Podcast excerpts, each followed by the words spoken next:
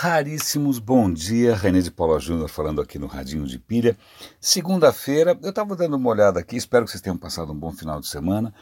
É, eu estava dando uma olhada aqui nas coisas que eu separei para a gente comentar, e uma delas eu acho, assim, a mim é, fala ao coração por várias razões. Primeiro, porque a minha formação original, quer dizer, fiz um tempo de engenharia, mas eu me formei como radialista, me formei em rádio TV. É o seguinte: é um radialista é, inglês que ele perdeu a voz, perdeu de vez, não é que nem eu que de vez em quando falo demais e fico rouco, não, ele realmente perdeu a voz. O que acontece? Os caras usaram inteligência artificial para fazer o seguinte: pegaram amostras da voz dele, convenhamos, se o cara é radialista, o que não falta são amostras, tá? o cara grava o dia inteiro, né, ensinaram uma inteligência artificial ao que associar o texto escrito ao, a, a, ao, ao áudio falado, né, e agora ele consegue fazer o quê? Ele escreve um texto e sai com a voz dele. Eu achei bárbaro, devolveram a voz a um radialista que ficou mudo. Eu achei, olha, essa está aí um caso a gente, eu sempre menciono aqueles cases horrorosos em que você usa isso para forjar a voz de alguém ou para fazer o Obama falar o que ele não falou. Não, mas isso aqui pelo menos é uma história um pouquinho mais inspiradora. O que para mim também é inspirador é, é, ver, eu não sei se eu cheguei a comentar com o devido ênfase aqui no Radinho, de uma startup chamada Theranos, TH Theranos é uma startup que prometia, né, com muita assertividade, né, revolucionar o mundo dos exames é, de saúde, os exames médicos, como? Com uma gotinha de sangue, você tirar uma gotinha de sangue, você ia fazer uma infinidade de exames, ia tirar uma infinidade de conclusões com base em apenas uma gotinha de sangue. Pois bem, essa a moça que é a presidente da startup aqui está sendo condenada, está né, tá sendo processada criminalmente talvez ela encare prisão, prisão, décadas de prisão, não sei quantos anos, simplesmente por ter enganado os investidores. Ou seja, todo o discurso dessa startup era fraudulento. Eles prometeram que era impossível, continuaram mentindo, mentindo, mentindo, e isso é, é, é bacana ver né, que a justiça está funcionando, os caras né, não estão acima da lei, mas é interessante também para a gente ver como tem uma cultura por trás dessa história toda de startups carismáticas, charmosas irresistíveis, que muitas vezes é de mentira descarada. Né? Que legal que a lei. Aí tem gente dizendo que isso talvez não mude a, a, a, o espírito do, do, do, Vale do Silício, porque tem muito dinheiro em jogo e tal. Mas eu vou dar o link aqui para vocês darem uma olhada. É uma notícia da BBC. A mulher, imagina, a CEO sendo processada criminalmente porque mentiu. Falta eles processarem o Trump agora, mas quem sabe é só esperar.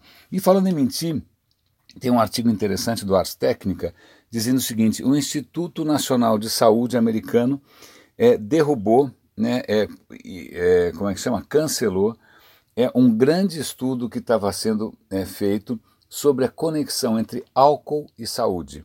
Por que, que os caras cancelaram essa história toda? Era um estudo de 100 milhões de dólares, é bastante dinheiro.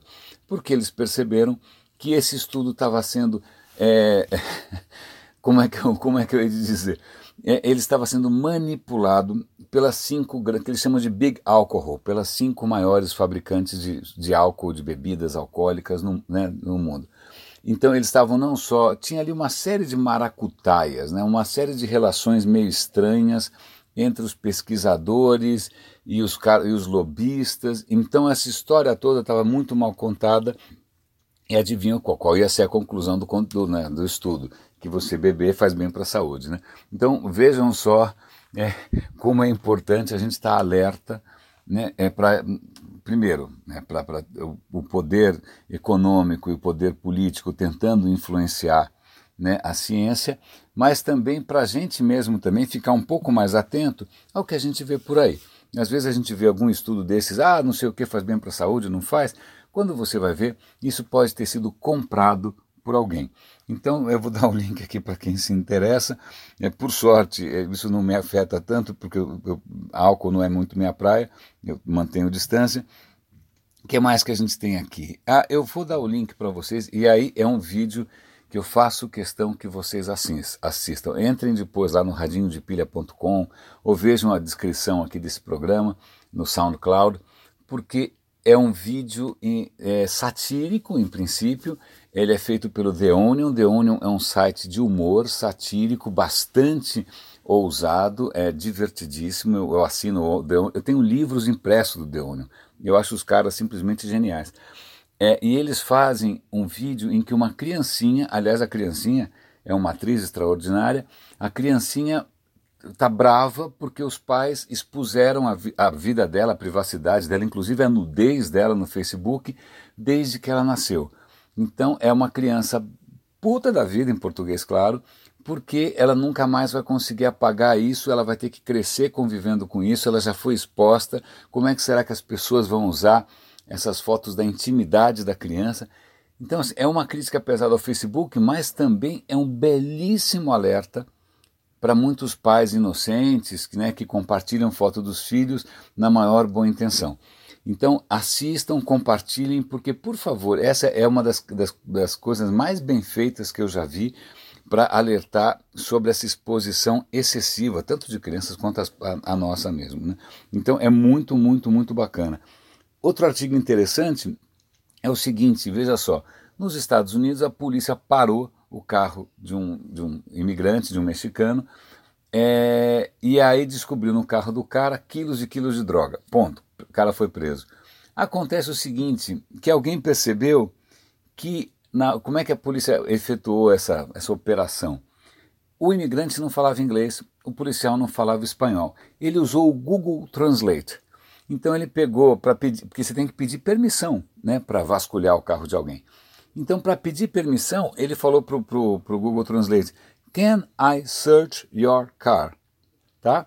O Can I search your car, o Google traduziu como Posso procurar o seu carro? né, em espanhol, que é muito parecido com português. O, o, o mal entendido é o, da mesma natureza. Posso procurar o seu carro? Que é uma frase que não faz sentido. O carro está na frente do cara.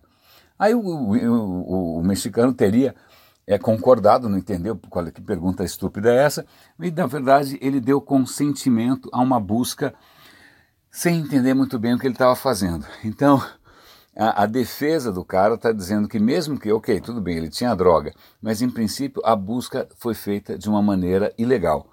Então, vejam que interessante como o uso da inteligência artificial e dos robôs pode às vezes tropeçar em nuances, né, em nuances bastante relevantes, é, como nesse caso. Posso procurar o seu carro? Foi, pô, tá aí, tá na frente, achou, né? É, achei curioso. Agora, onde vai acabar, se eles realmente vão considerar o cara, vão, é, vão tirar o cara do gancho aí, eu, eu não tenho certeza. O que mais que tem de interessante aqui? Hoje eu estou passando por um monte de notícias, tá? É, mas são, são dias que, que, fim de semana, você tem dois dias a mais para acumular coisas interessantes. Tem um canal é, no, no YouTube que eu gosto bastante, que é um canal de ciência, é, e aí eles têm, eu recomendo que vocês assistam esse vídeo também, porque o, o, o ele mostra como que é o que a gente chamaria de junk food, que é trash, né? Comer hambúrguer não sei da onde, comer donuts não sei da onde, comer porcaria. Como é que isso hackeia o seu cérebro? Isso é muito interessante. A questão é que durante a evolução toda, a gente sempre encontrou fontes alimentares ricas em gordura. Ok, você come gordura, isso sacia rapidamente. Você fica feliz, muita gente gosta de comida gorda, gorda por causa de gordura mesmo. E aí você come, isso tem uma, um prazer, mas tem uma saciedade associada a isso. E também você tinha acesso a alimentos doces, muito doces. Né? Por exemplo, mel, uma fruta.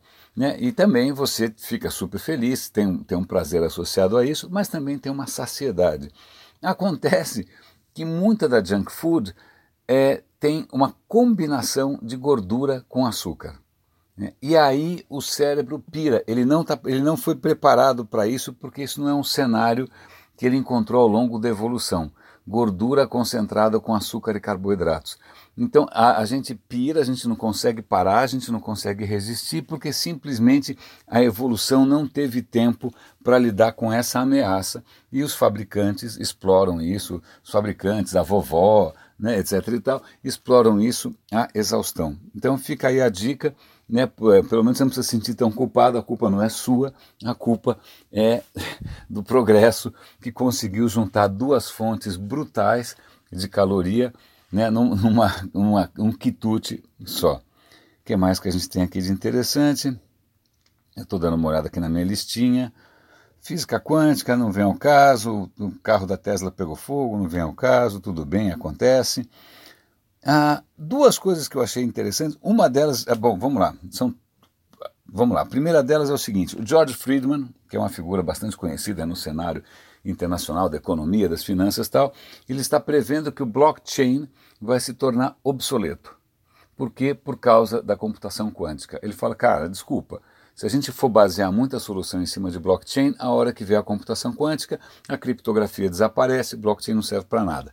Então, eu vou dar o link aqui para você pesquisar um pouco mais a respeito. Obviamente, os fãs do blockchain vão dizer que isso é, sei lá o que, que é, assim como os, fez, os fãs do Bitcoin vão reclamar desse artigo que eu vou comentar agora, que é o seguinte, que é um artigo que saiu, existe um, um como é que se chama? Se chama Central Bank Overseer, é alguma instituição na Suíça, né, que ela, ela, ela vigia né, os, os, todos os bancos do mundo, e ela diz o seguinte, que por mais que a gente tenha esperanças revolucionárias com relação ao Bitcoin, etc e tal, se o Bitcoin fosse adotado massivamente, ele poderia quebrar a internet. Por que, que ele poderia quebrar? Primeiro, porque ele consome muita energia. Segundo, porque os bancos de dados começariam a ficar gigantes. É, terceiro, porque ele é muito lento. Em suma, eles acham que se o Bitcoin realmente fosse adotado à torta e à direito, como pagamento, como transferência, etc. e tal, a internet não aguenta. Né? Então, do jeito que ele está arquitetado hoje, o Bitcoin não é uma solução viável para ser adotado em massa.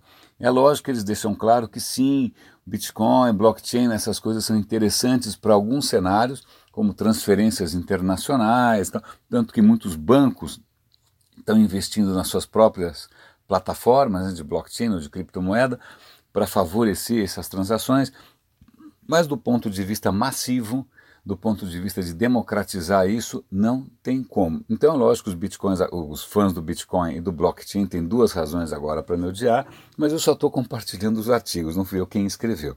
Tá? O um, que mais que tem aqui? Que eu, isso sim eu queria comentar com vocês, porque eu acho, é, eu acho inspirador, pelo menos, mas eu sou um pouco é, romântico. Antes disso, vai, vamos lá. Eu não sabia, eu não sabia, e talvez você também não, não saiba, mas a, o, o, Titanic, não sei se vocês lembram que alguns anos atrás é, fizeram toda uma missão extraordinária para achar o Titanic, filmar o Titanic, etc. e tal. Na verdade, isso tem a ver com a Guerra Fria. Eu não sabia, saiu um artigo aqui. Na verdade, eles estão fazendo uma exposição sobre o Titanic e eles abrem um jogo que, na verdade, o Ronald Reagan, que era o presidente dos Estados Unidos, ele bancou essa missão por quê? Porque o Titanic ele está muito próximo de dois submarinos nucleares americanos que foram afundados na Guerra Fria. Então, é, isso foi praticamente assim uma, uma cover operation, foi uma pantomima para esconder o objetivo real, que era localizar e documentar o naufrágio desses dois submarinos americanos e sabe-se lá mais o que. De repente, eles também estavam procurando submarinos soviéticos da época da Guerra Fria. Na época da Guerra Fria, os submarinos eram um problema é, razoável. Né? Muito foi feito para tentar rastrear. É, eu mesmo conheci, quando eu fui para a Singularity University, eu conheci um piloto cujo papel era justamente ficar sobrevoando o oceano para tentar localizar submarinos. Essa é uma história que qualquer dia eu conto com mais detalhe. Mas então a, a, a redescoberta do Titanic, ou né, essa missão para filmar o Titanic, na verdade é, era para encobrir uma missão militar é, do Pentágono é, ligada à Guerra Fria. Parece coisa de filme do James Bond. Por último, aí sim, aquilo que eu acho que é realmente, eu acho que é emocionante, é, que interessante, o Stephen Hawking foi enterrado agora na abadia de Westminster.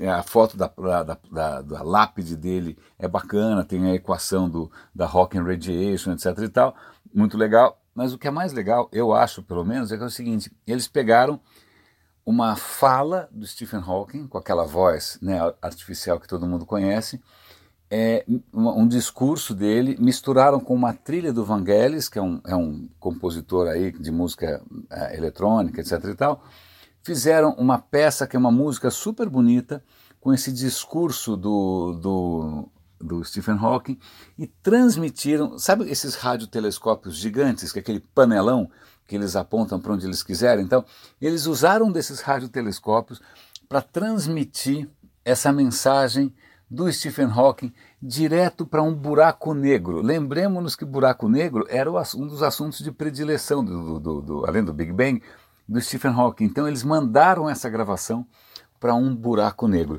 Eu achei a ideia originalíssima, mas o que é mais interessante, eu convido vocês a ouvirem, é o discurso do Stephen Hawking, em que uma das coisas que ele deixa claro, fala, olha, desculpa, estamos todos juntos nesse barco aqui, não faz sentido a gente ficar batendo cabeça. Né? Estamos todos juntos habitando esse planeta que não é tão grande assim. Né? Não tem porquê, a gente deveria pensar, se considerar um cidadão global, um cidadão planetário. O discurso é super bonito, o discurso tem a ver com resiliência, com coragem, com exploração. E se eu falar mais, eu vou engasgar porque vou me emocionar. Raríssimos. Falei pra caramba, dei um monte de link para vocês se divertirem por aí. É, agradeço pela atenção sempre e boa semana para todos nós.